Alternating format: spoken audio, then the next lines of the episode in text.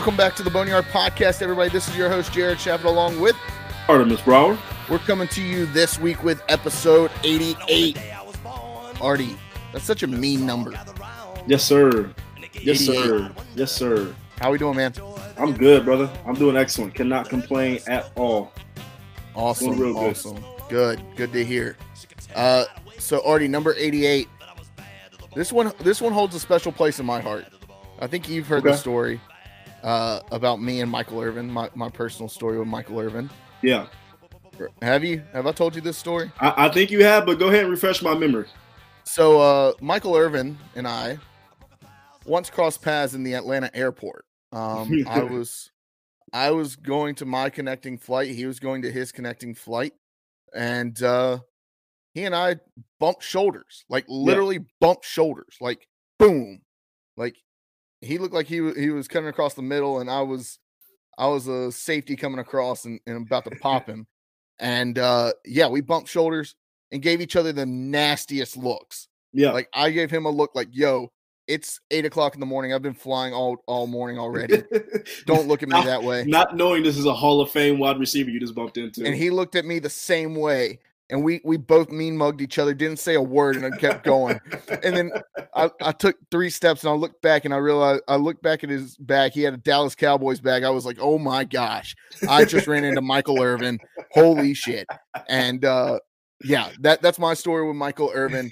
Uh, so shout out Hall of Famer, three time Super Bowl champ, one time All Pro, five time yes, Pro Bowl. So yeah, Michael Irvin, number hey, 88 that's that's the busiest airport in the country. So I mean, you're you're bound to knock into somebody famous and just not even realize it. So yeah, I'm pretty sure because he, he's on what Sunday Night Football, Monday Night Football. I can't remember. Yeah, one, well, I don't I don't know which one he's, he's on, on, Sunday Night Football.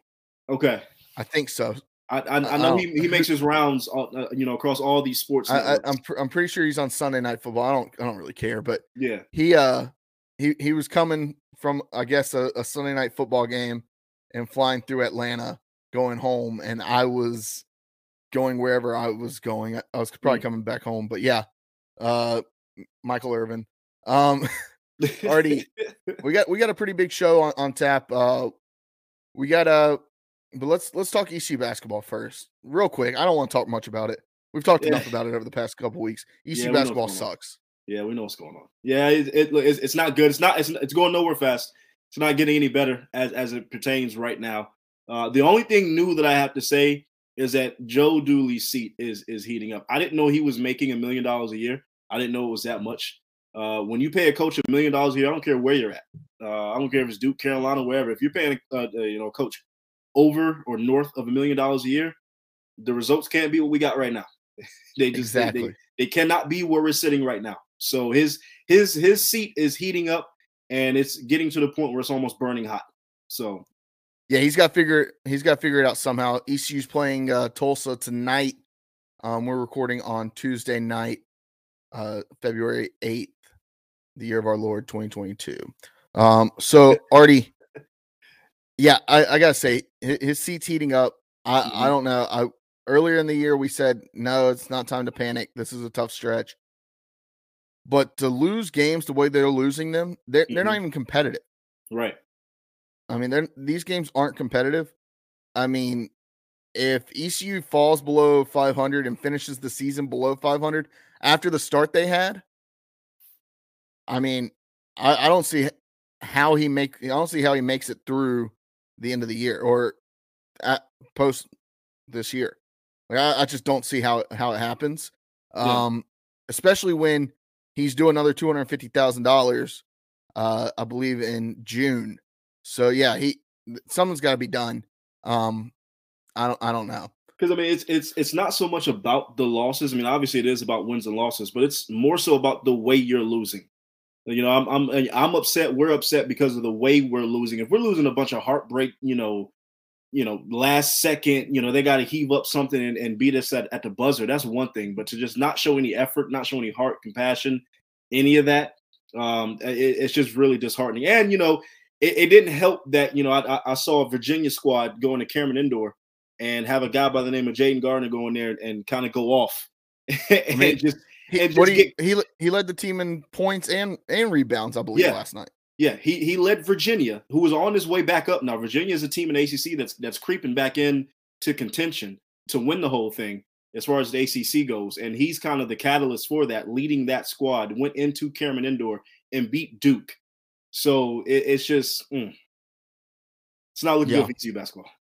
So yeah, Joe Dooley. Um, I mean, you're he seems like a great guy, but I mean, hi- his butt's got to be burning because his seat is red hot right now. Yeah. Um, Artie, you talked about a million dollars. How about how about another guy making a million dollars for uh for a one weekend?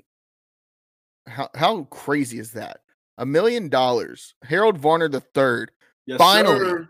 finally breaks through, gets his first pro win. Now it's not on the PGA Tour. Um, that we, we won't get into the politics behind the the Saudi Invitational and whatnot, right. mhm. but to to break through and get your first pro win, I mean that's massive. Yeah. Um, I mean, it's something that it's been a long time coming. I believe he's been on tour for five years now. Finally got finally got his first pro win. Um, but a million dollar prize money uh for winning the Saudi Invitational. That I mean that's that's no small uh small change, right? And and just I, I want to talk about that putt for a second. I mean, a Jeez. ninety, a ninety-two. I watched it live. I watched it live. Jared, he sunk a ninety-two From footer the green. outside the green for eagle to win the damn thing. That was that was incredible.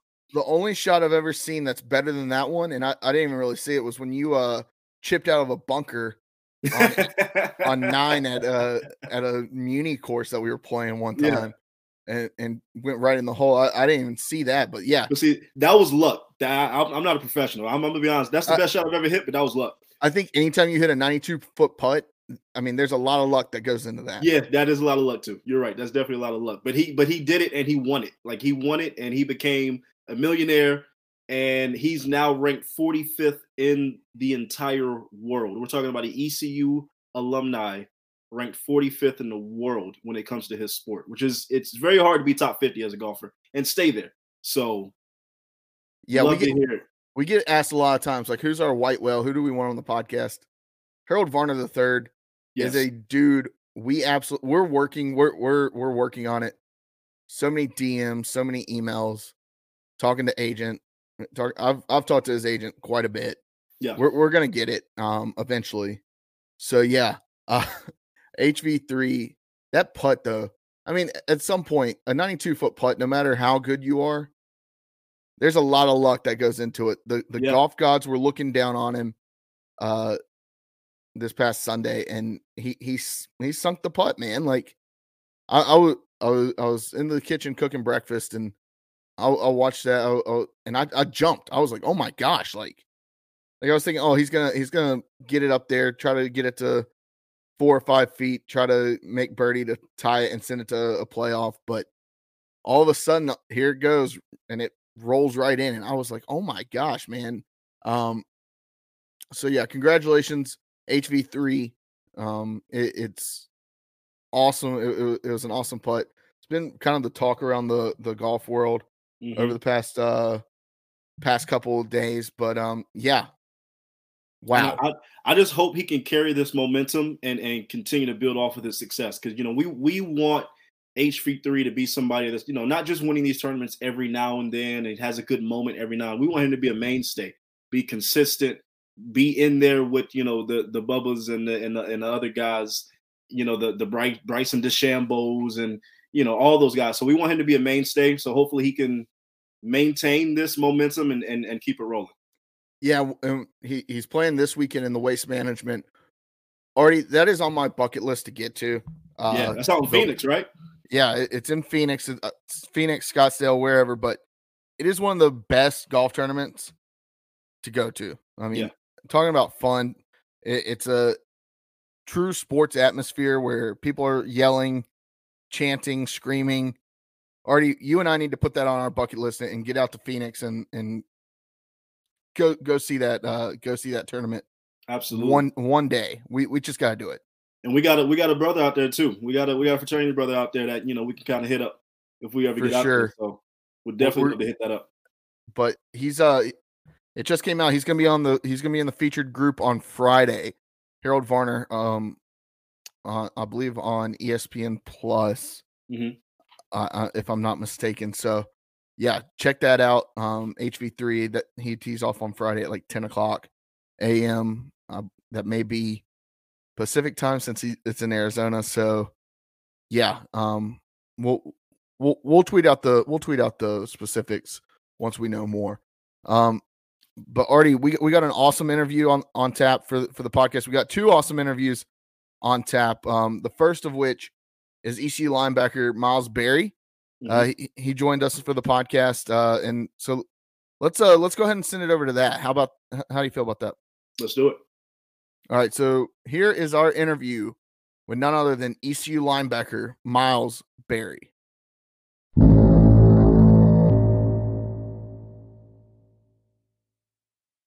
This week on the Boneyard Podcast, we are excited to have on none other than ECU linebacker Myles Berry. Myles, how's it going, my man?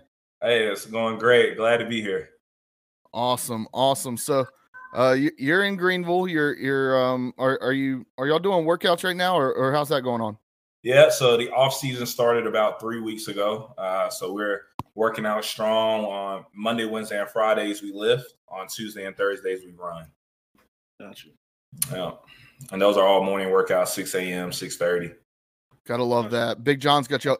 Big John's got y'all uh, getting right though, right? Yeah, most definitely. You know, we uh, you know, very high intensity in there. You know, throwing weights around. So it's good to be back. You know, we had a good break, good little winter break, especially after the bowl game. So it's good to be back and back with the boys, just grinding hard. Now, you know, you going into your senior year, you know, what's what's the expectation for Myles Berry, you know, for, for this for this upcoming season? What do you what are you trying to accomplish personally? Uh personally, I just I just want to be the best me. You know, I just want to I, I want to do anything it takes to you know help the team. Mhm. Um, and I just I, I really just want to be that leader. Just you know, come into that role. I want I want it to be my defense. You know, Yeah. I really do. And uh, all the other personal goals will take care of itself once that's handled.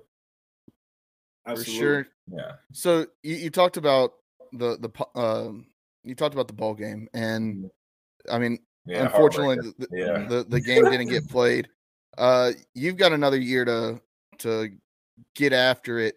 What what kind of? I mean, you're you're you're an elder statesman in the in the locker room now. What what's kind of what are you saying to the team going into next year to to hopefully get back to that to that point? Yeah, well, this is the first off season since I've been here where it's like we have something to truly build on. Mhm. So I think the main thing right now is just not being complacent. You know, we we don't want to be complacent and say, yeah, we had a seven win season last year and and we're just gonna do everything we did last year to get right back to it. No, we gotta we gotta work to be even better so we can have a 10 11 you know uh win season this year so really just not being complacent getting better every day um and, and being in that attack mode so so we can stack days No, and, and I'm happy you brought that up because you know, as as far as you know, getting better because this was a seven and five team, made it to a bowl game, coming off you know a, a, a really bad spell of, of seasons where you know we weren't where we wanted to be. So mm-hmm. going into next season, I mean, is, is the American Conference Championship getting to that, getting to a better bowl game? Is, is that a realistic goal in that locker room? Is that something that the guys are like, hey, like we, we can really do this if we put together a good run, we can Most see ourselves competing for a conference championship. Most definitely, that's the goal. I mean, it was the goal last year. You know, that's that's Mhm. been the goal, and and we we we did it. We had a great year. You know, we had a good year, and and now that we see that we have the potential to you know do that and and be on that level, we're we're chasing that. We're chasing that conference championship, and we're chasing a an even better bowl this year than the military bowl. Gotcha. for sure.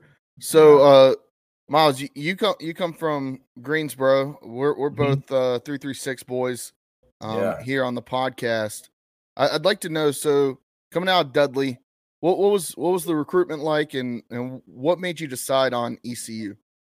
Okay, so um, I got a lot of my offers junior year um, out Mhm. of Dudley, and I had around, I think I had around seven or eight offers.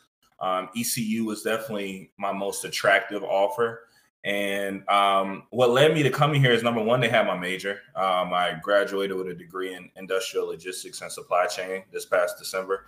So they had my major, and and that was that was number one for me. And they were it was close to home, but mm-hmm. not close enough to where I feel like my parents can just pull up on me. But it wasn't it wasn't far enough to way where I felt like, dang, I'm so far from home, you know. Mm-hmm. So that and then and then lastly, they they liked me. You know, like I really I love the coaching staff. I loved uh, Coach Mo and Coach Prunty and Coach Lynch. Those are the people who recruited me, and and they they saw where I was going to be a a definite benefit to the team, and I wanted to go somewhere where I was going to be appreciated.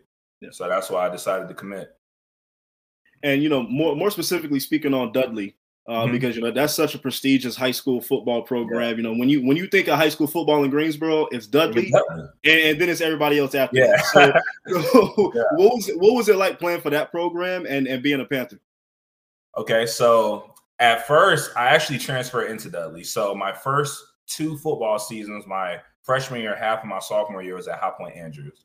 So okay. I was there, and then I transferred to Dudley uh, the second half of my sophomore year, and it was it was different. The culture, it's it's a certain culture, it's a certain um swagger, you know, that mm-hmm. comes yeah. with being a Dudley Panther. And uh, I loved it. I embraced it. Uh, my teammates embraced me, and I was able to I was able to really do a lot of great things on that team, and and end up with a scholarship, multiple scholarships. Yeah, that's awesome. Yeah. Now, Myles, you, you talked about graduating with, with your degree. Um, obviously, you still you've mm-hmm. still got some time to build it, build your resume. You, I mean, you've got a pretty outstanding resume right now. Um, af- after college, uh, I'm guessing are you are you thinking of going to the draft? Yeah, if if God if if it's if it's on my path to go and and I'm blessed to get an opportunity, I would definitely go. Now I just I'm, I'm just living in the moment, trying to trying to uh, have the best year that I can have for myself. You know, be the best teammate this year, graduate next year with my master's, and then if it if it happens, or I'm fortunate enough to be able to enter the draft, and I'll I'll be in it for sure. And so you talked about ECU having your major and, and wanting to to major in industrial distribution and logistics. Uh, what what kind of led you to choose that major?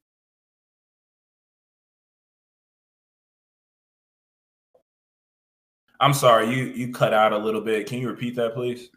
Yeah. So uh, I said uh, you you chose industrial distribution and, and logistics. I mean, you said that was something that you knew that ECU had. What what made you want to pursue that and, and study that in college? I, I think that's an interesting um, degree to get. I mean, you don't you don't see many athletes going after that degree. Yeah, so it, it was actually brought to my attention by my father. My my father has had a couple clients who were in the logistics and supply chain field and he, he just brought it to my attention and he was like it's a very it's a growing industry it's kind of behind the scenes you won't really see it unless you know what you're looking for but he was like just check it out and do some research and I did that, and I ended up really falling in love with it. I've always been business and math oriented, and once I figured out, you know, everything that involved logistics and supply chain and just moving products nationally, internationally around the world, is just I just loved it. I fell in love with it. I knew that's what I wanted to do. Yeah. Yeah. No. No, Myles, you know, sadly you have had to deal with personal tragedy, you know, over the last mm-hmm. few months, you know, losing your father you know how has football your teammates you know your coaches kind of help you through that? Yeah it was uh it was a tough time uh last september but really uh, i just i just had to put one foot forward and i just had to keep moving. Um football was my therapy. It, it was it still is. You know it was a way for me to escape what was going on into the world and just lock in and be able to play and play for my teammates and, and put it all on the line for them. And, and it really did help me. They were there. They were so supportive for me. My teammates, my line brothers, you know, my coaches, they were always there. Mm-hmm. Um, and and that's really what helped. And it's and they're still here today, you know, and and I still think about my dad every day. But I know that he, you know, one of the last things he told me is, you know, I just want you to keep moving. I'm proud of you. Just keep going, you know, keep grinding. And and that's what I do. So, but yeah, they they definitely my teammates, my my coaches, my LBs, they they mean the world to me and they they help me. Yeah, it definitely helped me do that. Love to hear that. Yeah. For sure. Yeah. And I mean you've you've had a great career and I mean you had I believe it was 23 solo tackles, I want to say 53 total tackles this year. Um it seemed like the defense was more physical this year. Yeah. Um, Um, yeah. What what would you say has gone into that and um is that something that is that one of your favorite parts of your game? Um, definitely one of the favorite parts of my game. I love being able to be physical and and, and just physically dominate somebody on the up the opposing side of the ball. But I can really, I I can base it off a lot of different reasons. Number one, our strength, our strength staff is phenomenal, and they put us in the best shape of our lives. Um, that's one physically and mentally. I feel like mentally we're a we're a veteran team, we're an older team. So you see that in our play and you see that in in the way we carry ourselves on and off the field. Um, but yeah, that's that's really I can truly say that's really probably the top two. You know, we're just being a veteran team, knowing how to play, knowing how to practice, and and then being in the best shapes of our lives. That's definitely that's where you can see it on the field. Yeah, and you and you know, you know, kind kind of continuing on, you know, with defense. You know, the last couple of years, obviously, you know, defensively, we have not been where we wanted to be. Last year, we took such a huge step forward, and you know, we are losing some guys in Warren and Ja'Quan McMillian who are, you know, going on to play in the pros. Yeah. How do you know? How do you think this defense can get better? Do you think they can get stronger? You know, do you like what are what are the steps you think they're going to take, and you guys are going to take to get better, even you know, for next year? Really, just uh, perfecting our perfecting our craft and and becoming more football savvy. Just continually to develop that IQ. You mm-hmm. know, so where not only do I know what I'm supposed to be doing and my role in the defense, but I also know another person's role in a position. I know how the defense, and we have a lot of guys that are, are ready to step step up and fill those roles. You know, so you know we might lose somebody else, but another guy is ready. He's ready to work. And and with all of that and developing that football IQ, we're gonna be a hard we're gonna be a hard defense to to score on. For sure. And I mean, I, I'm I'm glad you brought that up because there, there's a lot of guys waiting in the wings. Um, who, who's maybe one guy that you're looking looking to to really step up and, and fill one of those uh, vacant roles next year, um, coming in, in into the new season? Um, one guy I can say in my room, yeah, one guy I can say in my room is Taylor Jackson. He's a uh, redshirt freshman, um, and I just know him because he's in my room. I, I know him very well. He's a guy since we we lost two linebackers last year, and Bruce and, and Aaron. He's going to be a key guy to step up and fill fill the, fill that role in um, for linebacker. Um, we have a lot of DBs. We have a lot of corners, and Demel Hickman, who's ready to play and step up since uh, Jaquan and, and Nolan. And uh, we have some young safeties ready to step up for DJ and Warren. It's going to be a, you're going to see a lot of new guys, maybe some new names this year, but they're they're ready. You know, they're ready, and and and we're ready to to do big things this year. Gotcha. Now, Myles, kind of a fun question for you because you know Okay. I, I know the, the the pregame ritual is is is a must. You know, you got to have you know your pregame music, you got to have the swag, you got to have all that going for you. Um, so if you could only have one song or one artist that you Mhm. got to listen to before you hit the field, who is that? Mm, all right, let me let me. I'm gonna pull it. So I- you got it. I like I like music. Like music is Yeah. Like I, and I, I know for me when I was playing football, that was big. Like I had to have my soundtrack huge. it ready. It's huge. Okay. Um, can I give a top three? Is a top three fine? Yeah. Sure. Oh, yeah. yeah. Top three. Okay. All right. So I'm gonna definitely go Gunna. I'm Okay. gonna go Gunna. Hmm. This is tough. We're gonna go Gunna. We're gonna go Future. Yeah, that's a must. I'm gonna I'm gonna throw in a wild one because sometimes I like to be hype, but I also like to be chill, hmm kind of getting my mind right. So we'll go Drake.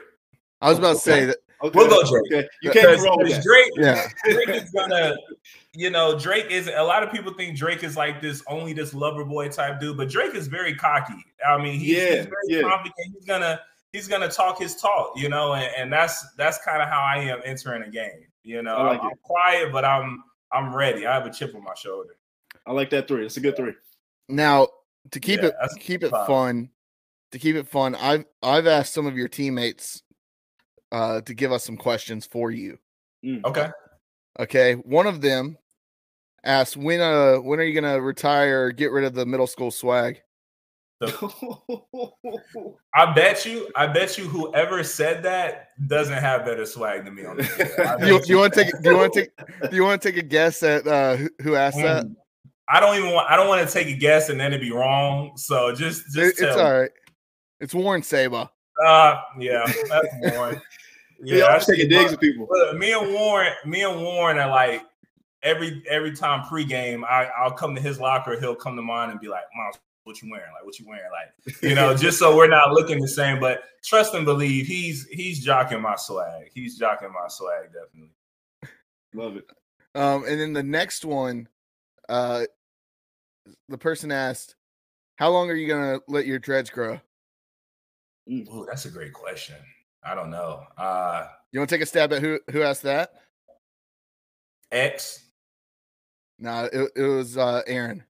Aaron. Okay. Yeah.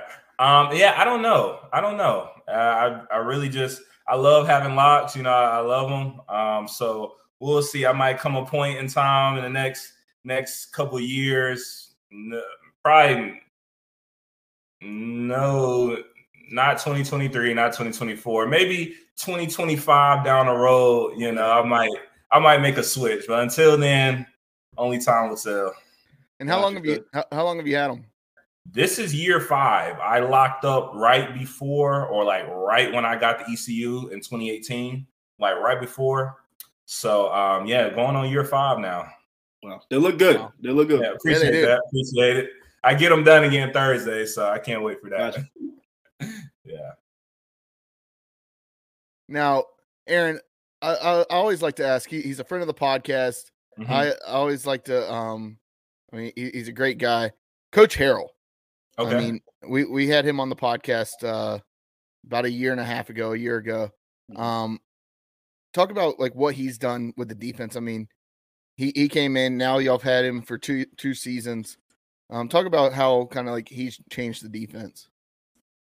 really it's it it's his energy he has he's younger and and he he brings a different like energy level to our defense and and that's what we really needed you know we really needed a a guy with maybe a, a younger mentality a younger mindset to bring in a defense that works for us you know so where we're not working for the defense but the defense is working for us and i think he's done a great job at that and um, going into the third year of this defense, you know, I just can't wait to see how much better we're going to be, you know, playing in it. And um, but yeah, he's done a great job. You know, I just just actually had a meeting with him earlier today, just going over some things, and um, you know, I, I really I really appreciate him for being here. Gotcha. Yeah.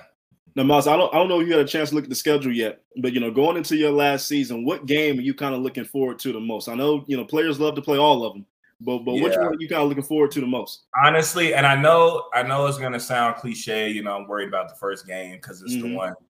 But that NC State game, that's the only, Yeah. you know, like NC State, they're gonna be ranked top 10 going into this year. You know, they're an hour and some change away. You know, so I they're the NC State fans are gonna travel. Dowdy is gonna be packed.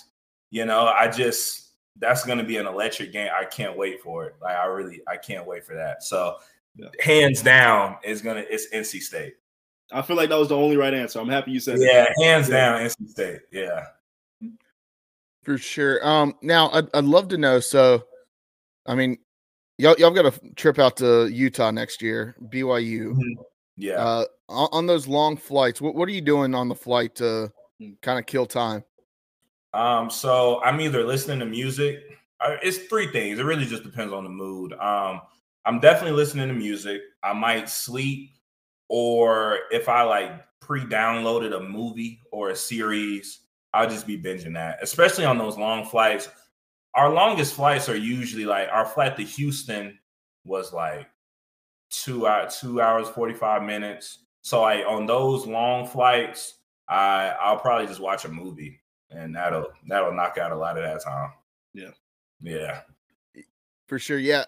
Uh, I, does anybody do they play do players play games or card games anything like that? Is that any of that going yeah, on Yeah, not really not really on the plane because we really don't have space for that. But Sure. once we get in a hotel and we're settled after meetings we definitely playing spades Yeah. playing uno you know that's that's almost a weekly thing you know gotta gotta bring out the spades friday night. Now I, I was caught my, my family loves to bring it up. I was caught cheating in uno when i was like Uno? 12 yeah i was, I was hiding now. cards how Wow. I, I was hiding cards we, we won't get into the Oh, weeds of it but uh, Wow. who, who's uh is there anybody ever trying to pull a slick one when, when y'all are playing games playing cards Mm. Really, it's hard to see. I'm I'm not at the Uno table. I'm at the spades table. So it's really hard to pull a slick one at the spades because Yeah. I'm watching. I'm watching those cards and make sure you don't renege. So if you try one on me, I'm probably gonna catch it. Um, so now I most of our games are always fair, you know. So I, I can't really name anybody. Got you. Now, Myles, since you are since you're a local kid, you know, product of the three three six. You know, whenever you're back home, what's a local spot you got to hit up that that not too many people might not not Hmm. not know about when you're back home? Lux. I'm a, Okay. I'm gonna go to Lux. Yeah, I, I love Lux. I love Lux if I'm in the mood for like you know some wings, some mac and cheese, some yams. Yeah. Yep. Um, I love the juice shop. It's a smoothie spot. Mhm, Yep. Uh, if I could campaign to get a juice shop in Greenville, I would do so. I, I love juice shop. Uh, I my personally, I think it's one of the best smoothies in Greensboro. Yeah. Um, what's another spot? Um, probably Dames. I'll probably go to Dames. Can't go wrong. I waffles. was- I was just there last weekend. Can't Yep. go wrong with Dames. Yeah. So I think those three meals can go sporadically throughout the day. So Yeah. yeah, that's that's like it. definitely my top three. Like it. now now the super bowl is coming up this weekend uh wh- who, who you pulling for what, Hmm. what what you on I'm I'm I'm honestly torn. I'm not even gonna lie. Um, I'm torn because my boy uh Deontay Deontay Smith Mhm. is playing for the Bengals now.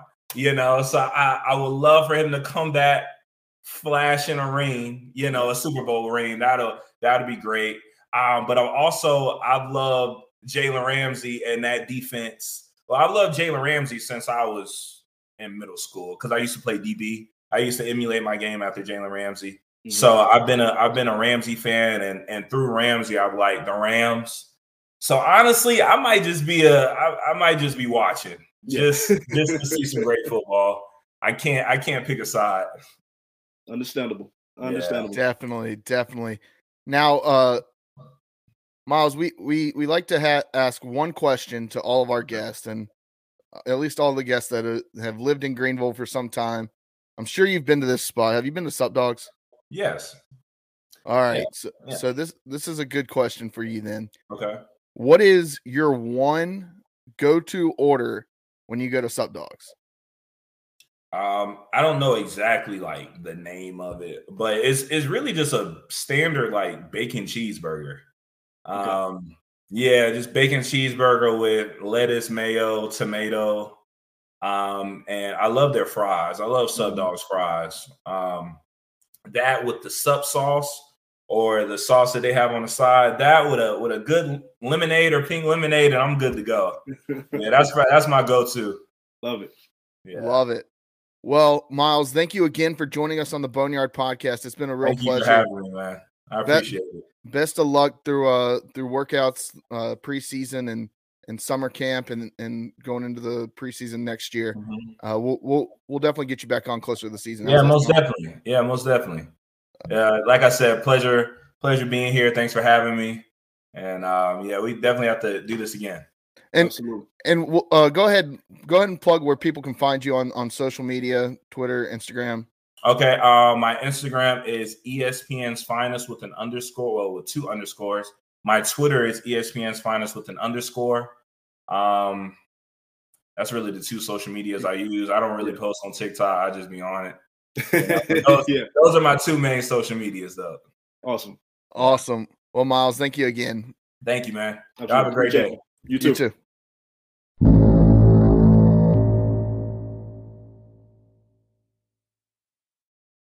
Once again, that was our interview with ECU linebacker Myles Berry, now friend of the podcast.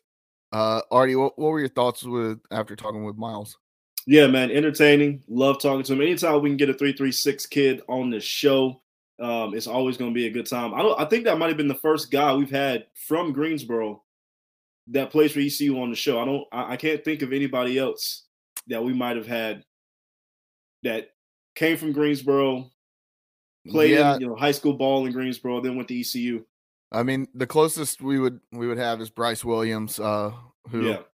Is from my hometown, Lexington, North Carolina. Yeah, uh, so went to loved, my uh, high school. So yeah, love getting his perspective. Love talking to him, and uh, wish him all the best for this upcoming season because we're gonna need him. We're gonna need his leadership. We're gonna need his talent. So now that that, that that was our first uh, active ECU athlete that we've had yes. on the podcast. Yes. So mm-hmm. um that that was really cool. Um so yeah, Artie, uh we got some we got some things that we don't want to talk about. Uh yeah. That it, we got some tough news. Uh CJ Johnson, uh ECU wide receiver. It was announced, I believe it was Thursday, Friday or Saturday that he was uh he he was being suspended indefinitely from the ECU football team. Um, it's unfortunate. We I don't know who all knows the situation. There, there was a image that was circulating. We don't need to go into all the details, but mm-hmm. Um, it, it, was incriminating. Yes. Un- unfortunately, I mean, you, you, got a star wide receiver who uh, was, was doing something he, he shouldn't have been doing knowing that he he's a he's an ECU athlete, knowing he's a student athlete, um, knowing that he's probably going to be held to a to a higher standard than most uh, students at ECU. So it, it's unfortunate, um, considering that he was supposed to be. I mean, he he was going to be the leader in, in mm-hmm. the wide receiver room this year, um, and now that's in jeopardy. He's suspended indefinitely. There's an opportunity that he could come back and and rejoin the Pirates and and rejoin the program as long as he as long as he fits into everything that the, the coaching staff and his teammates have, have laid out for him to to do. Um, so the, there's still an opportunity that CJ Johnson's time at, at ECU isn't done, but um, at the current point, Artie, it, it's not looking great it, it absolutely sucks. That's the only thing I, I can say about it. it. it. just sucks. You hit on it. I mean, this this is a guy. He was going to be wide receiver number one, hands down. I mean, and, and he's a guy who you know could have been the wide receiver number one the last two three years. Um, yeah. But th- with, ever since he got doubt, to Greenville, or yeah, ever since he got to ECU. Yes, but without a doubt, I mean, that room was going to be his room to take over. Uh, everybody in town, everybody around the program was going to expect for him to be the guy. Um, and you know the the photo was out there if you want to know what what it is or, or what he, what he's doing. It, it is out there for everybody to see. Um, I'm also not going to be naive uh, to the fact that you know he is a college student. He is he's he is still a kid. I mean, he, he's a man, but he's a kid at the same time. Um, so you know I, what he was doing in the photo, if he was doing that, um, it, it's not you know you shouldn't be ignorant to the fact that these kids you know are not doing these things. They are going out doing these things. They're partying. They're having a good time. Um, but you still cannot condone it. He still has to understand who he is, who he represents, um, the, you know, the kind of platform that he has. You, you just got to be smarter. You got to be better than that. Um, it, it, sucks. I, I don't really have anything else to say, but it definitely sucks. I do hope that you know he can learn from this. He can get back on the right track. He doesn't beat himself too, you know, beat, beat himself up too much for it uh, because mistakes do happen you know, we, we saw, you know, this this happened with Zay Jones a few years ago, where you know, you know, he had the whole, you know, hotel hallway incident, and we've seen the way he has bounced back from that. So it's not impossible to bounce back. It's not impossible to to come back and and, and rewrite the ship and and and rewrite your wrongs. Um, I would love to see CJ Johnson be able to suit it up next next season in a pirate uniform. Uh, but most importantly, I just hope that he is getting back on track. He's doing the things that he needs to do uh, for for his health, for his stability, for his psyche. Uh, but it, it, definitely sucks. The situation is is terrible. Yeah, for sure. And I, I got to think now with with his uh, absence currently in the wide receiver room, you're, you're looking now. I mean that that room is is fairly thin. Josiah Hatfield is, is to probably be your your wide receiver one a guy that I mean, he he doesn't have crazy stats. He had 15 receptions last year, 294 yards.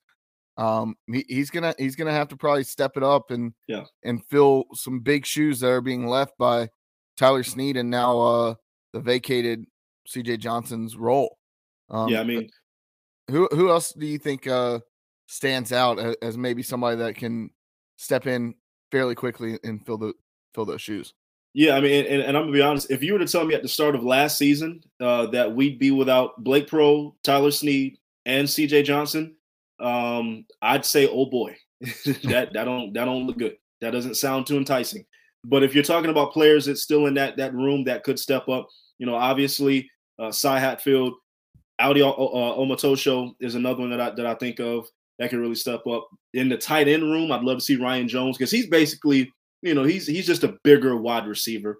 Um, if, if, if we're being blunt about it, uh, I'd love to see type. him step up. Yes, you know, I, I'd love to see him kind of step up to that role where he's kind of getting more more reps, more touches. Uh, so those three, Cy Hatfield, Audie uh, Omotosho, Ryan Jones, those are kind of the three I think of that would need to step up immediately and, and kind of play that bigger role. Uh, it is nice that we do have a thousand yard back uh, and, and Keaton Mitchell. We still have Rahjai Harris in the backfield that they, they can catch passes out the backfield. So it's not like they're just running backs. Um, so you know we we're we're still okay, uh, but losing CJ Johnson it, it, hurts. It absolutely hurts. Yeah, one of the guys that I, I've been kind of keeping up with ever since he was beginning to be recruited at ECU is this Tyler Savage kid. Yes, um, I, I'm looking for him to kind of be the breakout guy um, this coming year. I, I mean, he, he, was a freshman this past year, going into a sophomore season. I, I think he could be. I think he could be big. Audie Omotosho still. I don't think he's ever announced whether he's he's going to the draft or not. So, um, he I think he's I think he still has another year of eligibility. Mm-hmm. Maybe he comes back. Maybe he sees, hey, C.J. Johnson may not be with the team now, so I can uh I, I can continue to fill those shoes and really be wide receiver one and and improve my draft stock right. um here here at ECU a, a team that's going to be really good. So yeah I mean it, it's unfortunate we I mean I'm hoping that CJ Johnson gets his gets his stuff uh situated um and dealt with. Uh, I'm hoping that he can come to back to the team. He, he's a good guy um he, he carries himself with a lot of confidence. So I, I really hope that this isn't the end of his ECU career. Mm-hmm. Um, but if it is, I, I, wish him nothing but the best. Yeah. Um, we, we, all make mistakes, and um, some some just cost more than others. Yeah. So yeah, um, that that's that's really all we got left on on the CJ Johnson thing.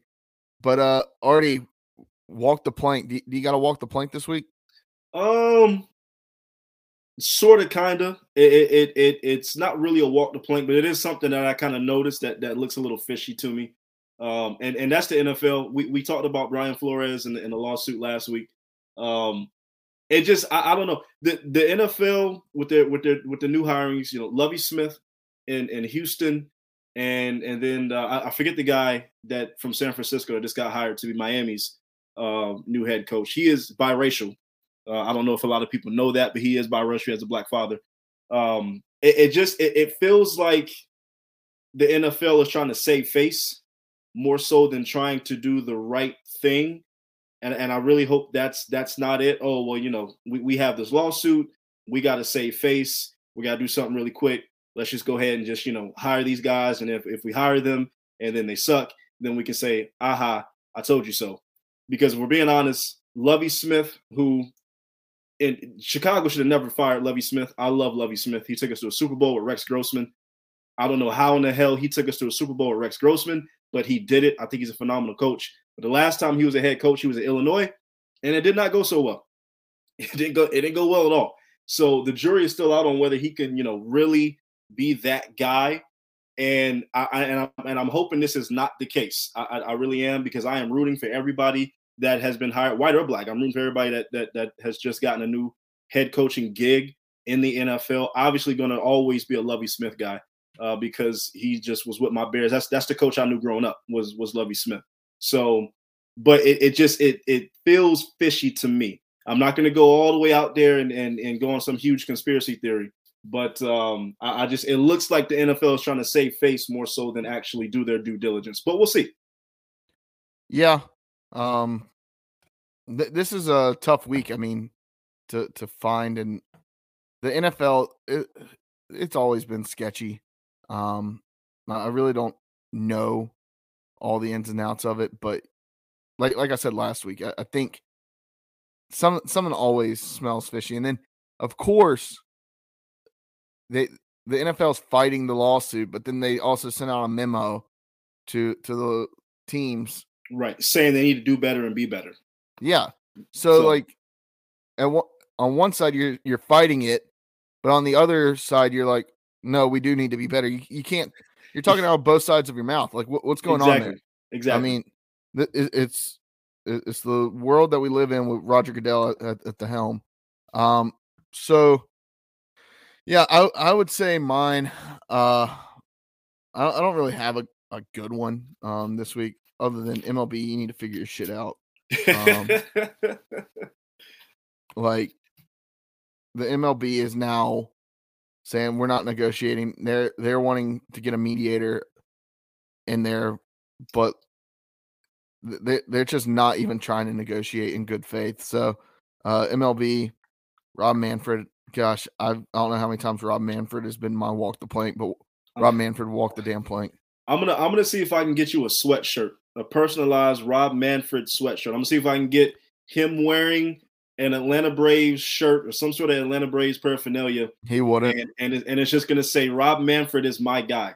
I'm just gonna I'm just gonna present well, it to you one day. The, the city of Atlanta hates Rob Manfred for moving the uh the All Star game out of Atlanta last year. So yeah, I mean, Rob Manfred could. You, I mean, if Rob Manfred was on fire, I wouldn't piss on him to put him out. You talking about an incompetent commissioner that that's probably the that he's number one. He's got to be the most incompetent commissioner. I mean, in sports. As much as I hate basketball and or hate the NBA, I would say Adam, Adam Silver is, is by far the the best commissioner in all of sports. Yes. Um, and as much as we shit on Roger Goodell, he's probably number two. Yes. And mm-hmm. then Gary Bettman. Gary Bettman is good at times, but he that's the commissioner of the NHL. He's, I mean, there, there's been thing. He's really grown the game since he since he's been since he's had the job in since I believe 1993. Um, Gary Bettman, but I mean, we're you're looking here's here's one. So the Phoenix Coyotes, Arizona Coyotes, whatever they're calling themselves now, Artie. This is another walk the plank. It came out last week before the All Star game. That so they don't have a they've been kicked out of their arena or they're getting kicked out of their arena right. where they play games because they couldn't pay their rent because they can't pay their rent well then they want the city of tempe arizona to build like a 1.2 billion dollar like entertainment facility slash like arena with what money taxpayers money that that's what they want what you ain't taking my money not exactly. to build no, not to build no facility for a team that ain't doing nothing. Exactly. No. The Phoenix Suns have quite literally said we don't want to share a stadium with them. Yeah. I mean, so now Artie, they're the the NHL has been uh, it's been widely talked about that the NHL has what's called escrow. The pay the payer the geez, Jared, spit it out. The players have to pay escrow mm-hmm. to the owners, right? Basically saying, I, I believe it's at like 20% escrow right now, where 20% of the player's paycheck goes back to the owners to help with with their profit sharing. They give some of their money back to to the owners. Well, that's because stadiums aren't full. These arenas aren't full. We're looking at you, Canada. I mean, the Hurricanes played a game last night with 500 fans in attendance in Toronto because Canada's so backwards right now. They don't they don't have anybody there. They're playing again right now in Ottawa. Well, I, I will fans. say the the the Toronto situation, I think, is COVID. They're not letting fans into the stadium. Well, yeah, exa- that exactly. But that's that's a Canadian thing, and Yeah. I mean, you look everywhere else, we're wide open. I mean, I probably shouldn't say this. Um, we might be asked to be taken off Spotify or whatever. but uh, I mean, I'm honestly, Artie, to me, COVID COVID really isn't a thing anymore. Um, I'm, well, I'm it's it's it's it's more so of us as a society having to live with it now. It, Yeah. It's not so much about shutting down and and getting all up in arms and having you know, oh, well, my side's better than your side. What I say on It's on the even a- matter. yep. We we have to learn to adapt, grow, and live with this situation e- at, at this exactly. point. Exactly. So, I mean, you got the NHL who, I mean, Gary Bettman in a, in a interview or in his press conference last week before the All Star game said, you know, Canadian teams are looking to play in American markets right now because they can't have fans. They're losing a bunch of money. He says that, and then all of a sudden, that this is after the reports have come out that the Arizona Coyotes are going to play at Arizona State's hockey like stadium with 3,200 seats. In the NHL, you have to have at least, I believe it's 16,000 seats Mhm. in your arena. I think, I think that's the minimum. Maybe a little bit lower, maybe 15,000, but I think it's at least 15, 16,000 seats. Now they're going to grant special permission to the Arizona Coyotes, a team that barely, like, they can't even give tickets away because one, they suck. Two, two, Artie, they don't have a fan base. They've been there for 25 years, 30 years, and they don't have a fan base. Yeah. They've never done anything decent. I mean, I think they made one Western Conference Finals appearance in their 30 years of existence since they moved from Winnipeg. Mhm. So move that team. Hell, move them to Houston. Move them. That team, it's proven they don't deserve a team. And people used to say the same thing about Carolina. Look, Carolina Hawk, Carolina Hurricanes fans, say what you want about them. We've been the, loyal fans have been there since the start. I've been a Hurricanes fan through the dark days. I was going to games in the dark days. Now I can't even get a ticket. Yeah, look, They're the hottest thing on the market. Hurricanes fans are diehards. I, I I remember when the Hurricanes were in Greensboro and they were selling out the Greensboro Coliseum. Th- th- This was before they even went to Raleigh. So yeah, Hur- Hurricanes fans are are diehards. I will give them that. So people people say say that about the Hurricanes. Well, no, we got teams like we got teams like the Arizona Coyotes who can't do anything. They can't get fans there. You got Flo- the Florida Panthers who are arguably one of the best teams in the league right now. They still can't get fans in there. And it's not because of COVID. It's because they they don't have a fan base. They don't have a real fan base.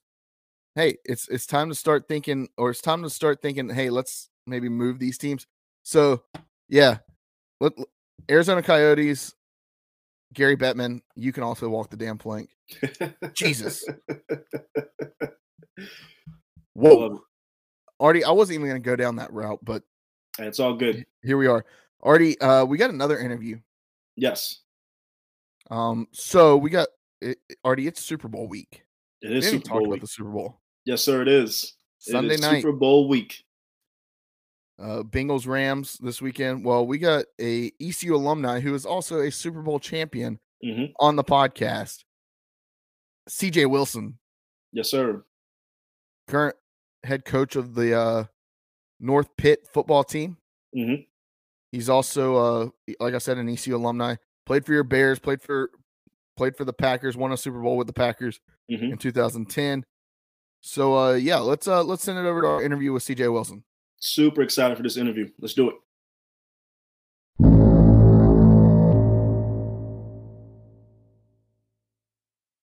This week on the Boneyard Podcast, we are pleased to be joined by none other than former ECU defensive lineman and Super Bowl champion from the 2010 Green Bay Packers, none other than Mr. CJ Wilson. CJ, how's it going, my man? Uh, I'm doing well, man. Thank you guys for having me on. Just, I'm doing Absolutely. really well. Thanks for having The me. the the, ple- the pleasure's all ours. So, uh, CJ, we, we wanted to have you on. Uh, I, I mean, what what better time to have you on than I mean to talk about the Super Bowl and, and your time in the NFL, your your playing career. Uh, just kind of going through it. I mean, what what was it like going from from ECU and then and then into the into the pros and becoming a Super Bowl champion?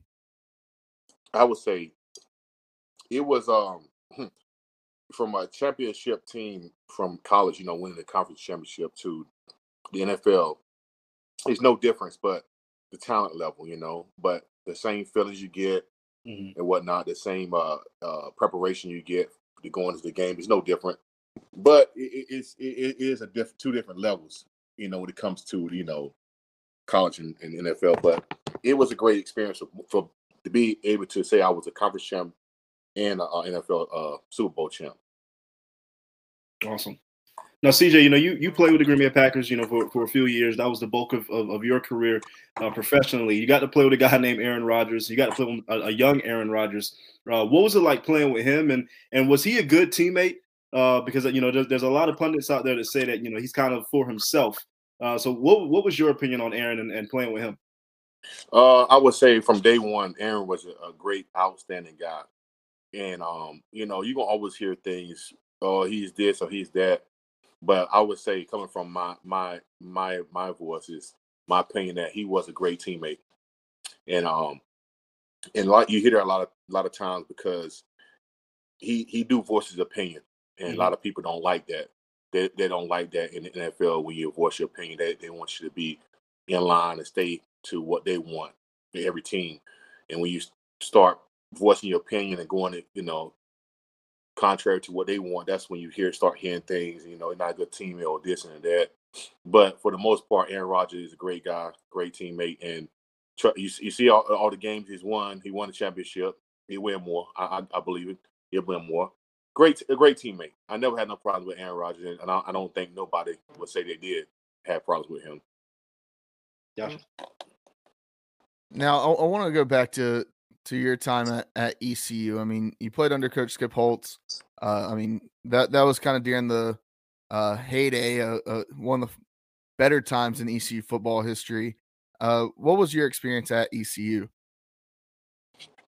Uh, my experience at ECU was uh, I got there right at the, I guess at the right time. You know, we they had uh the year before I, I got that 2000 I got that 2006 mm-hmm. season, and the 2005 they had won five games I think or maybe four.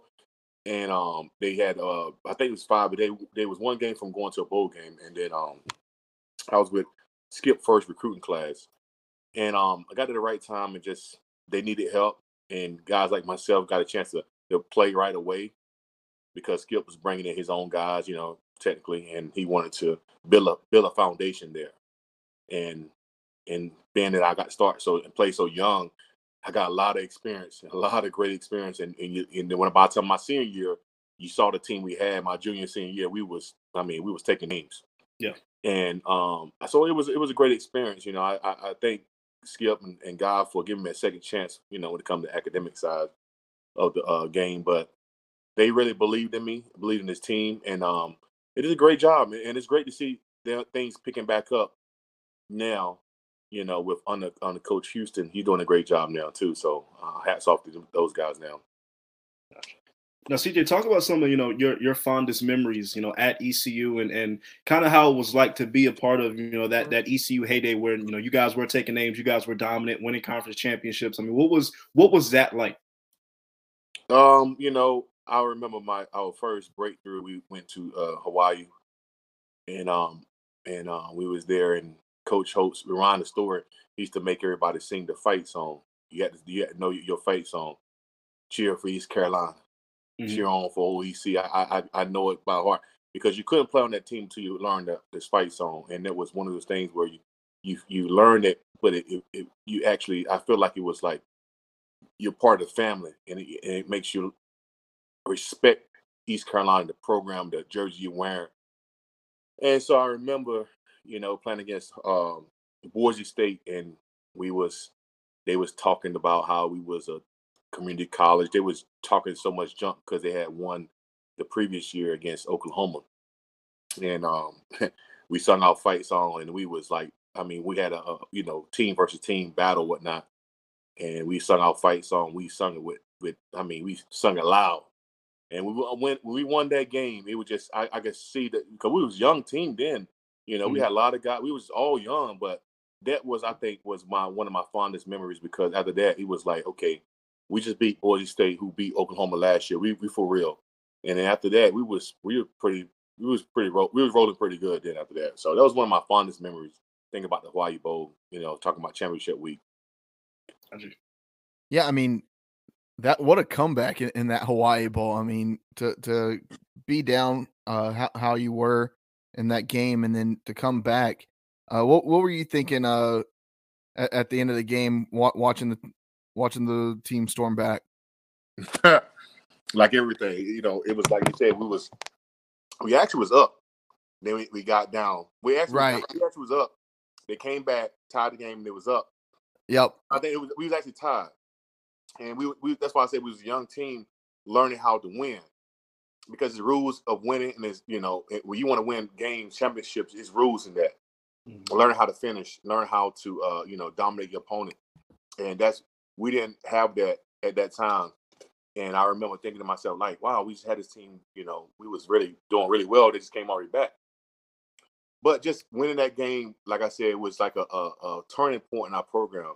And I, I, guarantee you can ask the coaches, they'll vouch for the same thing. That was a turning point from turning the corner, you might as well say. We was been a, a good football team to a great football team after that we won that game. We pretty we did pretty well after that. I don't really we didn't we didn't actually go to conference we didn't we didn't we went to a bowl game every year after that, but we ended up winning the conference championship my junior and senior year there after that because of I would say that turning point in that Boise State game. Nice. Now you now, know coming from oh go ahead, Jerry. Uh, you go ahead. I I I'll, I'll ask my question after. Go ahead. No, I, I, was just gonna say, you know, coming from a, a, pro athlete standpoint, you know, a lot of times, you know, we, we ask pro athletes, you know, all about the highs and and, and the ups uh, of of a football career. But what were some of the frustrating aspects of, of pro football and some of the letdowns that you had to deal with when uh, when you were in the pros? You know, professional being a professional athlete, especially a football player, every day, the the the, the highs and lows, the most of the lows are every day. Seeing a guy come in that probably or maybe there to take your position, take mm-hmm. your spot. So every day you it's a it's a it's a day you got to prove yourself every single day, every week. And that can be and if you are not a guy that's like Aaron Rodgers or top top 10 on the team, like you know, when it comes to the, the financial side, the money, mm-hmm. you could be cut or traded or let go at any moment. So you you talking about stress, you know, on your job stress. That's why. It, but if you're playing good, take you know, doing preparing really well and you know, doing what it takes, you'll be fine.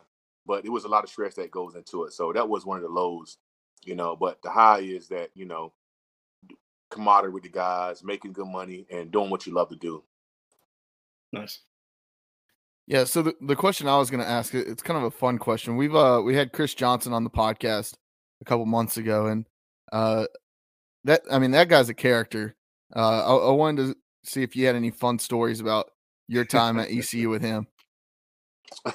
Chris Johnson. I remember when I first met Chris Johnson. I didn't, you know, I was, you know, freshman, and, he was uh just become just becoming Chris Johnson. He wasn't Chris Johnson then. He was he. That was the year he. Uh, I think it was his junior year. That's when he had a breakout season mm-hmm. and became the Chris Johnson, and we all we all know him to be.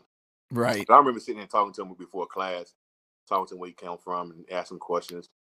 You know, where you come from, man? Where you, you know, just talking to him. He was a real cool guy, and um, he was more quiet. You, you really people think you know Chris Johnson, but you really don't. He was a quiet guy, and um, funny guy, joke around. But that was my one of my fondest memories of Chris Johnson. Just talking to him before class, having a deep conversation. You know, coming from where he came from, telling about the injury he had, and he didn't know who I was either. you know, we were just talking to each other, just just sitting there talking because in college, you you, understand you play the, the, game in college in, in NFL, you don't really see the, the, the opposite side of you know you on defense, right. you don't talk to offensive guys mm-hmm. and so forth because the team is such a big team. You just you separate it. So that was one of the only time I really talked to him, unless that we you know outside of football. But you know you don't really see that guy unless you hit him you know across the head in, in practice or something like that. But that was one of my only memory I have with Chris Johnson. And you know, in, in, college, I talked to him a lot of times. And I played against him in pros though. But do you ever do you ever get a chance to lay lay onto him uh, in practice? Yeah, I actually t- I tackled him. I got to tackle Chris Johnson a few times. You know, different teams, and we always laugh, man. What's up, Chris?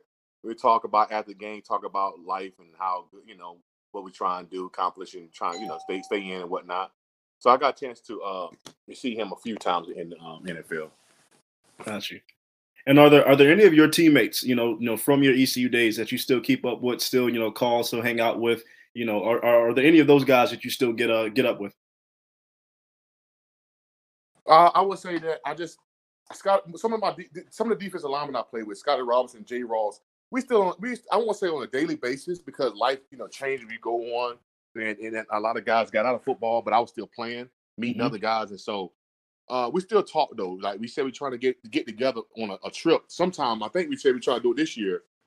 Nice. But a lot of guys, you know, life happens. You know, you get married, have a family, start another career, and you know, and so a lot of guys I didn't. I wouldn't say keep up keep up with them on a uh, talking basis, but I definitely keep up on social media and see what they, you know, see how they how they uh, their life is, you know, kids and family stuff like that. Gotcha.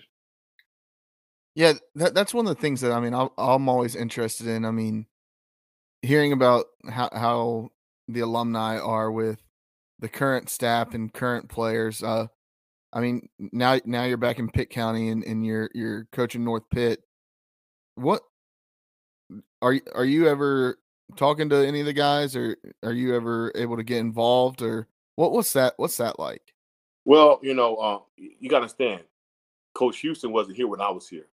Right. You know, was Coach Ruffin. And those guys, they got their own guys that was here, you know, that was under Coach Ruffin and now Coach Houston, you know, uh, one of the guys in the NFL now, Smith, I think. And so, you know, you got to have a, you got the alumni program. They do a great job of reaching out and they trying to do it a lot better because before they didn't have it. But uh, but still, I I got a chance to uh, meet and sit and talk to Coach Houston and um have a great conversation with him. And as far as the players, you know, you don't really have no dealing with them because like I said, we just now getting a, uh, alumni program. But funny thing is, I got two nephews on the football team there, East, East Carolina, and they'll be playing this year. Uh, one on offense, one on defense. So that's probably the only way I I, I, I know some of the other players. I guess you you might say. Gotcha. gotcha. Now, now talking about your pro days, you know, you you played, you know, for the Packers, Raiders, Saints, uh, Lions, my Chicago Bears. Um, so you know, you you were you were a traveled veteran. Uh, what was the best organization that you played for during your time in, in, in pro football and maybe your favorite city? That's a good one because you, you got because you got to break it down the categories. You just can't say overall, but mm-hmm. you got a team that was served the best food. You got a team that had the best city. You got a team that had the best teammates. A team that mm-hmm. had you know different memories. I would say, but um, your first is always the best, and the Packers was the best organization because you know, they had there was a, a one stop shop. You know, we went to work, and our our practice facility was right beside our stadium, and um, you had to pay for parking. You didn't have to worry about nobody breaking your car, robbing yeah. you. the taxes were low, you know. But when you go to California per se, uh, you know, everything was three, four times higher. The you know the rent, the gas, you know, food, everything was. It, you pay. It's like you're not making a cent. You a guy making hundred dollars in California and a guy making hundred dollars in Green Bay. Mm-hmm. The guy in Green Bay making way more money than the guy in California because of the right. cost of living. So it's like I feel like they should definitely. I don't know why they haven't made that rule anyway to change that pay scale so the guy, you know, so it's even because it's not even. So I would say, but the weather's nice. You know, the weather was always nice in California. We all know that. Mm-hmm. But I mm-hmm. had to give it to Green Bay. Chicago, talk about Chicago Bears. They had, I, I think Chicago had the best food for sure. They had the best yeah. food. I, I really love Chicago. oh yeah, it was like wow. They they had a great setup too there.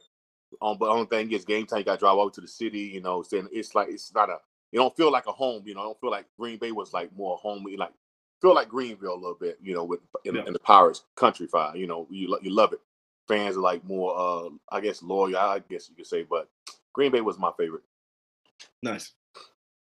Now, one of the questions I always like to ask a professional or a former professional athlete is, what was what was that one moment? I mean, you, you hear it all the time. What was that one moment when you realized, man, I'm in the NFL? That moment was, you know, we was uh my it was my rookie year coming out. We was warming up. I looked across the field and I saw that I saw the star. when you saw the star, I was like, oh man, we I'm really about to play against the Cowboys. And you know, that was my that was my like, wow, you know, I went I'm in NFL moment when I saw the Cowboys out there and uh, warming up and just seeing all the players, you know, like uh, Peyton Manning, just get this, you know, when I sit back and think of my career, wow, I played against and played with a lot of Hall of Famers, a lot of great players, and the stories and the work ethic, just just the things I've seen from the great, the good, and average players, you know, their their tendencies and stuff like that. But that was my moment right there, just seeing the uh, the Cowboys that star on their helmet. That was like, wow, I'm in NFL. And and CJ, kind of going off that, you know, you were you were drafted by Green Bay 230th overall. Kind of explain to us what was draft day like for you? What was it like getting that call and knowing that you were about to go to the pros, you're about to go strap it up and play for such a prestigious, you know, organization like Green Bay. What was what was that day like? That day was very stressful, honestly, because looking back, we had two draft classes in one. And so it made it messed it up for me and all the other guys. Like, oh man, you know, because they was getting ready to have a lockout next year, mm-hmm. and the, all the all the agents were telling the, uh, the juniors, you better come out because they're gonna change the pay scale.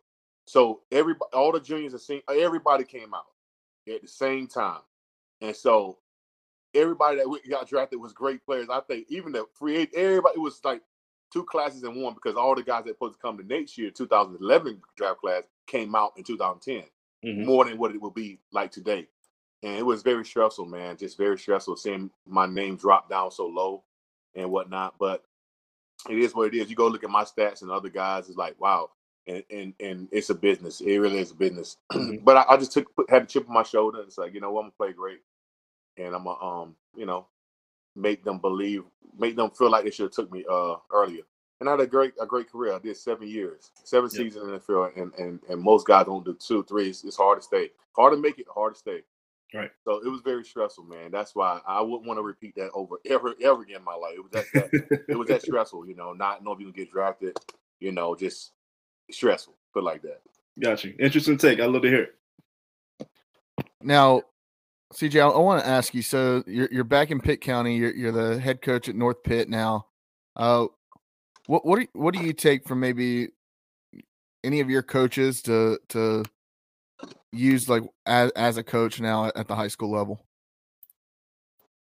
Well, you got to understand, you know, co- college and professional are different different levels, but right, all in all, it's still football, and and I and I think that well, I do know, you know, with with doing all, all, playing all those levels like that, meeting all those people and seeing just like I said, the work ethic from different players, different you know, co- even coaches, is that you put it all in one, and and you just got to condense it down to be able to teach it, make it simple for the coaches and players, but to you know make it simple and then just go out and execute what all the things I saw, and just that's the hardest thing what I'm learning right now. Just how do I when I'm approaching it, how I'm gonna coach it, I'm gonna teach it, just just breaking it all in one, just trying to be the best coach, player, you know, second deck. A lot of guys don't have a, a, a father anyway. We know that, and just not just trying to be a coach on the field because coaching is on the field is it's, it's only you know we don't what start in August go to December, but the rest of the time, what are you doing? And that's when you got to have a relationship with with God.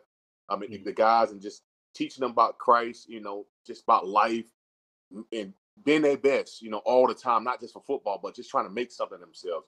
And that's what I'm, I mean, really enjoying on a daily basis because at the end of the day, if you ain't giving back, then I mean, what do you really have? You know, what are you really doing? And, and would you say coaching is harder than being a pro athlete, or or even more rewarding than being a pro athlete? I would say it's more rewarding. Being a pro athlete is very hard because, like I said, they're trying to replace you every day. coaching, coaching, you know, you got some coaches that just drag out there in August and throw the ball around and they they stay happy with winning seven games. You know, they don't they don't really they they they, they feel like they put a lot of it, but they're not. But when you're playing professional, you got to produce every night, uh, daily, mm-hmm. every every every Sunday, whenever you play, you got to produce. but coaching is, is more rewarding because you get to see God. Even yet, even now, I was there last year. I get to see guys, you know, that I helped, you know, coach. Um, the little I did, you know, become they seniors now, get ready to graduate. I get to say, you know, where you going, man? You know, if you ever need something, just let me know. As coach, I had one guy write me a letter, a long letter. He had, uh, got, I guess he got in some trouble. Wrote me a long letter, tell me how he just thanked me for everything I told him. He's gonna try to do better. So it's mm-hmm. already rewarding. I'm already getting that, that, that those rewards back now of seeing the guys come together and you know growing as as as come becoming men from boys. You know. Mm-hmm. Now, CJ, do you, do you see yourself? Uh, want, I mean, do you do you see yourself as somebody that would maybe want to take the step to the next level and consider coaching at, at maybe the college level or getting into the pros? Well, you know what, you know, I think the best coaches are the ones that play the game because you get the, you know, especially at a position of coach, you've done it and whatnot. So like when I watched it, you know, collegiate level now it's so slow and it's so like predictable, you know, because you've done seen it so many times and you know it's coming. Um, but um, I thought about it, and my brother-in-law asked me just just tonight if I thought about you know going to the next level, and I I don't know. I don't I really don't know. I can't tell you because I'm enjoying. I mean, I really am enjoying the coaching, coaching. But to, you got to understand, college and, and NFL, your time, you there all day. Mm-hmm. When I mm-hmm. mean all day, you're there from 6 a.m. to probably 6 p.m. and that's a year-round thing. But high school is different, and I get to enjoy my family. And so you can't have you can't have. I, I don't I don't think you can have best of both worlds. You can't do it. And I take my time any time over a job or money. So right now I enjoy my my wife, my daughter. I just got married last year. Congratulations. Thank you, thank you. And I'm enjoying my, my my first my first daughter, my first child. And wow. just to be able to spend time with her on a daily basis, oh man, I wouldn't give that up for the world. Right. And you know, so I, I would say I, I I don't know because at the end of the day, once she gets older, we we had our kids and I've been coaching for a, a good while, maybe. But as of right now, I'm I, i am enjoying high school. You know, uh, just to be able to go out there and help the young guy because that's the most critical time in a, a young person's life. I remember college, I remember NFL, but I'm never gonna forget high school, and that's how I feel. So right now, I got a chance to really be a, a, a great influence in these guys' lives. lives so I'm gonna do what, what it takes to to make them be successful. That's awesome, for sure. Now, CJ, we have one more question for you. Okay. Um, have you been to Sup Dogs? Yes, man. I love Sup Dogs. awesome. I went there one time. My first, I never went there when I was in college though. That's that's that's crazy. I never well, went there when yeah. I was in college. It, it wasn't. I, just, I don't think so it was around away, when you, were. I, don't think it. I think because they were founded, I think in 2012. So you, I don't think you would have been there. Um. So we we ask all of our guests this, um, mm-hmm. that have spent time in Greenville or that are that are from Greenville. Um, we we ask th- this is the hardest question. We tell all of our guests this is the hardest question. Okay. All right. So if you go to Sup Dogs, let, let's say that um you go to an ECU football game, Pirates get a big victory over NC State, and uh you you want to go celebrate. You get you go to Sup Dogs, get some dinner, maybe get some drinks. Uh what what are you ordering at Sup Dogs? You only can order what you got to order a hot dog. You know, I went there. You got to order a hot dog. and um, I would I got to tell you, I went there with my um uh two my two or three of my nephews and uh, my agent and two or three of my brothers and um it was my first time and I ordered the hot dog and French fries and um just blown away, just blown away. I was like, wow, I can see why why this place is you know ranked top. It's, it's, it's ranked pretty one of the, one of the best restaurants I guess and and especially North especially bars in North Carolina. I've seen you know them rate, rating it and everything and voting for it. And once you get once you go in there, you get the experience. You know, wow, okay, I really like this place, and, mm-hmm. and I, I, I would definitely come back. I don't have nothing bad to say about Sup Dogs at all. Maybe just it was just too many people when I went. Yeah, always too many people. Yeah, it's hard to get a table at times, but uh, yeah, next time next time we're in Greenville, uh, we'll we'll hit you up and maybe we get together for. Oh for yeah, yeah, that'd be nice. That'd be nice. Do that. Definitely, definitely. Well, CJ, thank you for your time. Best of luck uh, this, this coming season in in coaching high school football. Um, we we thank you again for your time. I appreciate you guys having me on. And you guys, I, I'll be listening for your show uh, in the future. Thank you. man. Absolutely. Thank you. Thank you.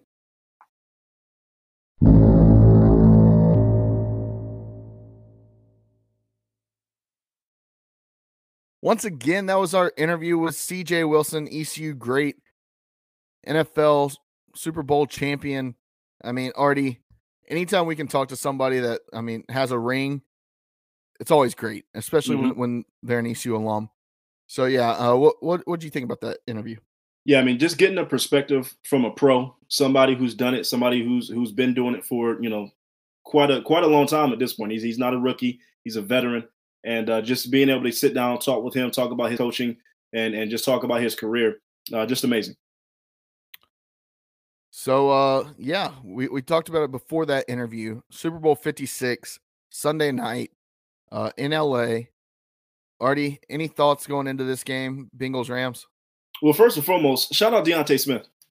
That's that's that's who we got. That's who we got to mention first. D'Ante Smith, ECU alum, proud ECU Pirate, going to be playing number seventy for the Cincinnati Bengals.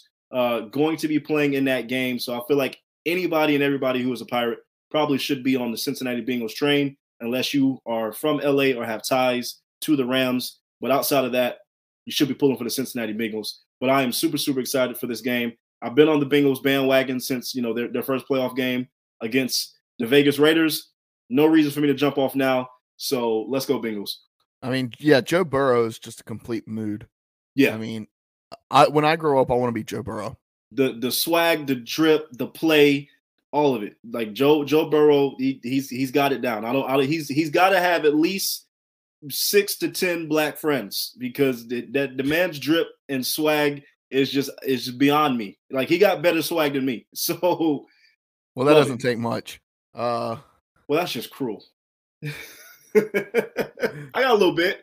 I got a little bit. There's times I have more drip than you. I got a little bit. No, not not the vineyard vines out here talking. Come on now. Come on now, Artie. Look at look at this. Look at this. I, I, I see you. I see you growing a baby stash over there. Baby stash, huh? man. I see, I see I'm you growing a baby stash. It's cute. Uh, so yeah, Artie, one of the, one of my favorite things about the Super Bowl is the prop bets. Mm-hmm. Um, always like looking at them. Always think they're interesting. They're fun to talk about, even if you're not a fan of football, even if you don't really care about the game. It's something that you can be interested in along or through the game. So uh, let's go through some of these, okay?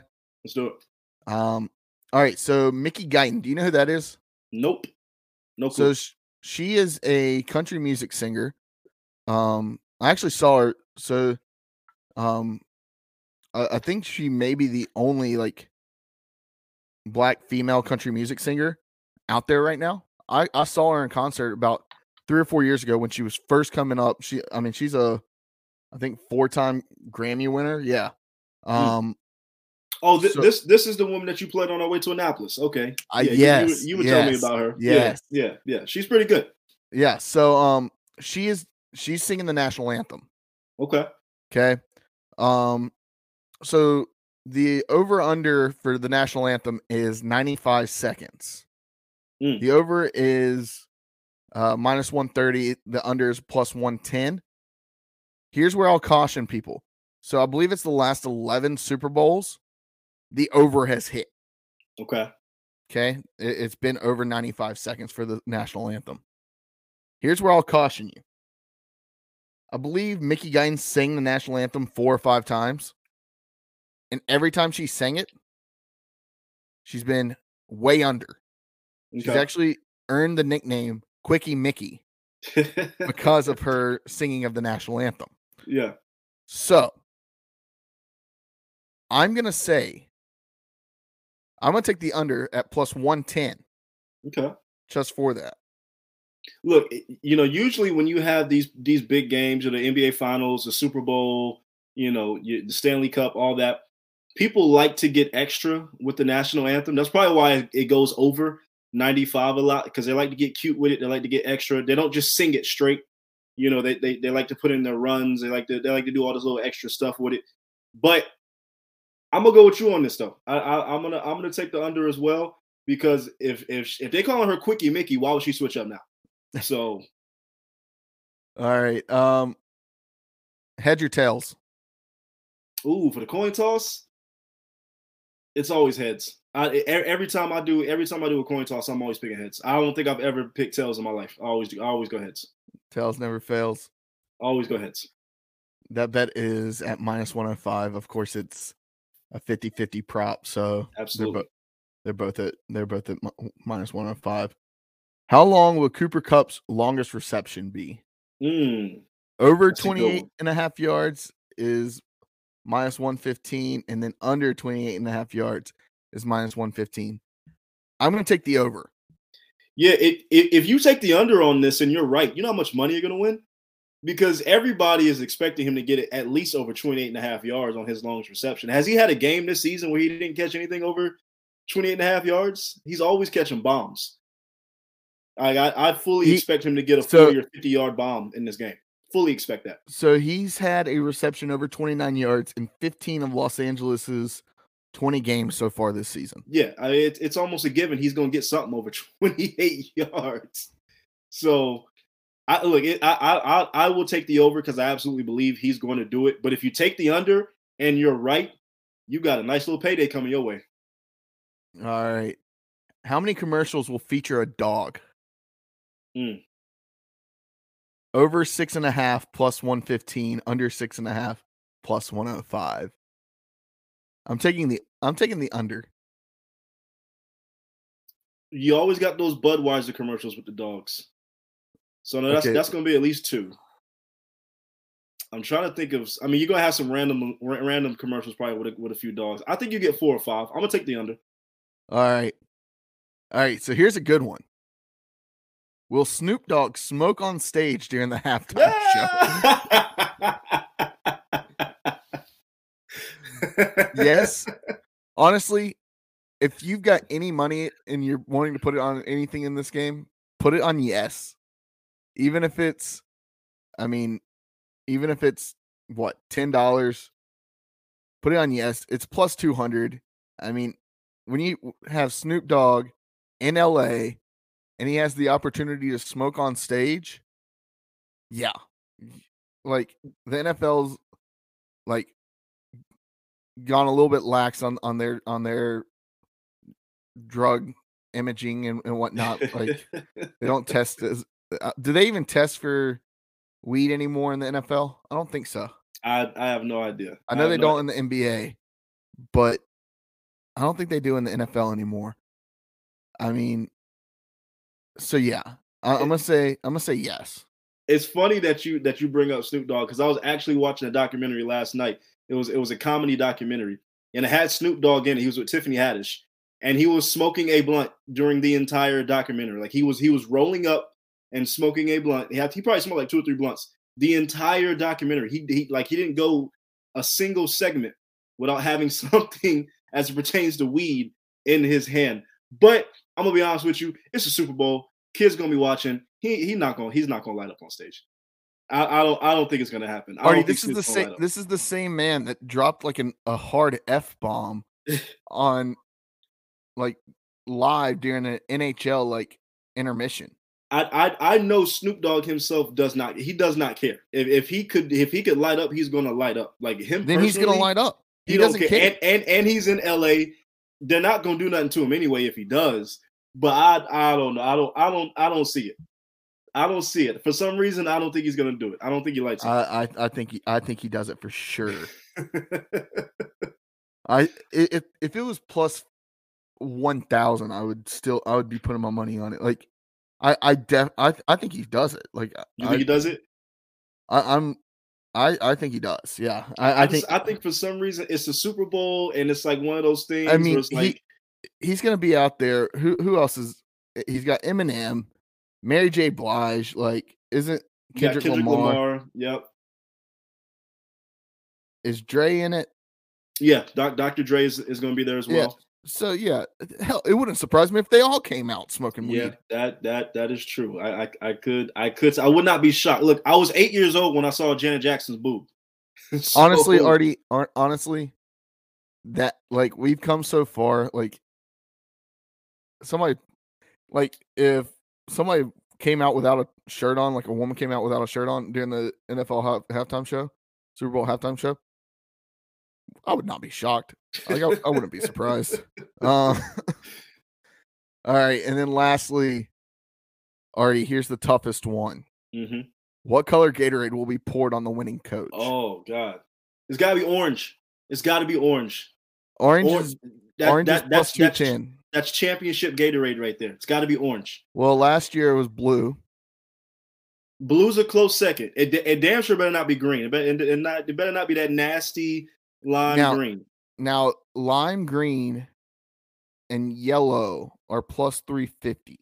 hmm So, I mean, outside of orange, that that's the second best odds for it to happen. Um, blue, red, and purple. It's not going to be purple.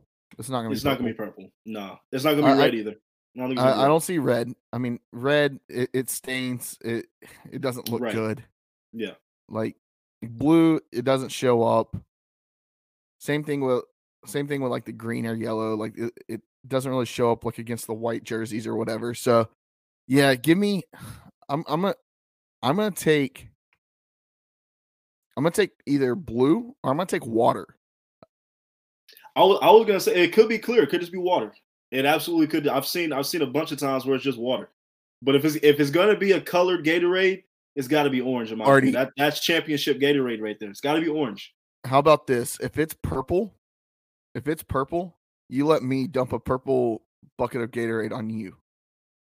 Bet we can we can do it live. We can go we can go full live stream If it's it. per, it, and then you pick a color, and I'll, I'll not orange or uh, not pick pick a color.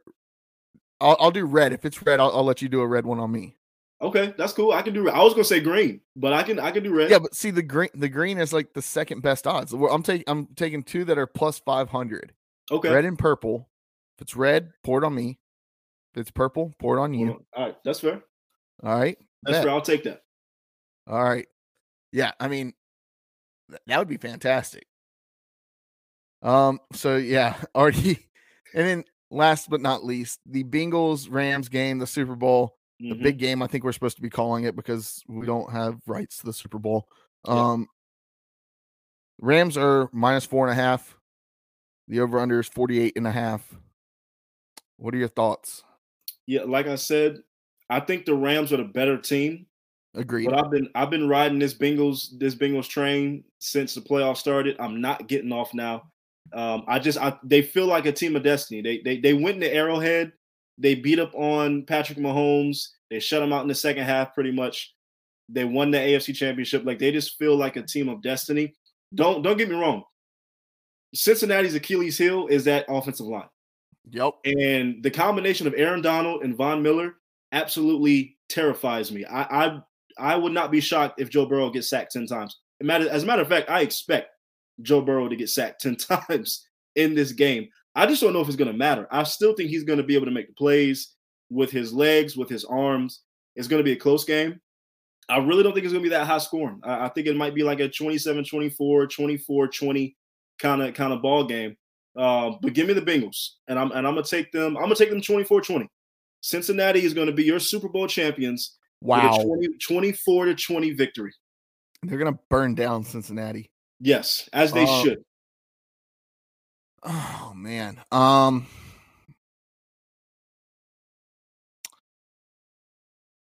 Fuck it. I'm with you. Yeah. like I'm, I'm not getting off the train now. I'm not getting. Off. I mean, I've been on the train the whole time. I've said it from the get-go. The Bengals are gonna win every single week. I, I just they got that swagger. Mhm. I mean, you tell me, who would you rather have a drink with? Joe Burrow or Matt Stafford? Not even close. Not even close. Joe Burrow. Not even close. I mean, I'm Artie, what are the odds that after the game, Joe Burrow has a celebrato- celebratory blunt with uh with, with Snoop. with Snoop and then hi- his boy Kid Cudi? You know that that'll probably happen, but it won't be on the cameras. We'll we'll, we'll see Well, Joe. no. With a, we'll we'll see Joe with a cigar in his hand Yep. after after the Super Bowl. That's that's what we'll see. But but the blunt will probably happen.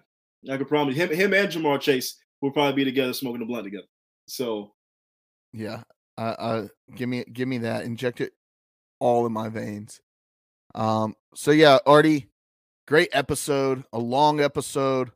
Um, we, we hope you all enjoyed this episode. Um, go Bengals. Mm-hmm. Any final thoughts? That's all I got. Enjoy your weekend, people. Enjoy the Super Bowl. And don't forget, we got ECU baseball coming up. Let's get it. I'm glad you mentioned that, Artie. I'm glad you mentioned that. Actually, what's up, everybody? When you hear next week's episode, it's going to sound a little bit different because you think, oh, it's the week after the Super Bowl. They're probably going to talk about the Super Bowl just a little bit. We don't. We're we're recording the episode before the Super Bowl even happens. Yes. Um, we're we're recording next week's episode tomorrow. Um, we got some great guests. We got uh none other than Coach O, doctor mm-hmm. Gary Overton, on the podcast. We've already interviewed him. Also, D1 Baseball's Aaron Fitt mm-hmm. coming on the podcast, second time. It's Gonna be great. I'll be in Disney. I'll be in Disney for the Super Bowl.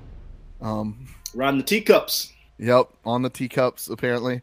Uh, I don't know. Maybe maybe I'll come back with some Mickey Mouse ears. I don't even know. they make some to fit my noggin. Uh, but yeah. So next week's episode will be pre-recorded, but we are gonna go in depth looking at ECU baseball on their way to Omaha. Yes, sir. All right. Um, Artie, it's gonna be a good episode. Make sure everybody follow us on social media: Twitter, Instagram at Boneyard Podcast, uh, at Facebook at Boneyard Podcast. Do that. Leave us a five star review, and yeah, that, that's all I got. Deuce. Peace.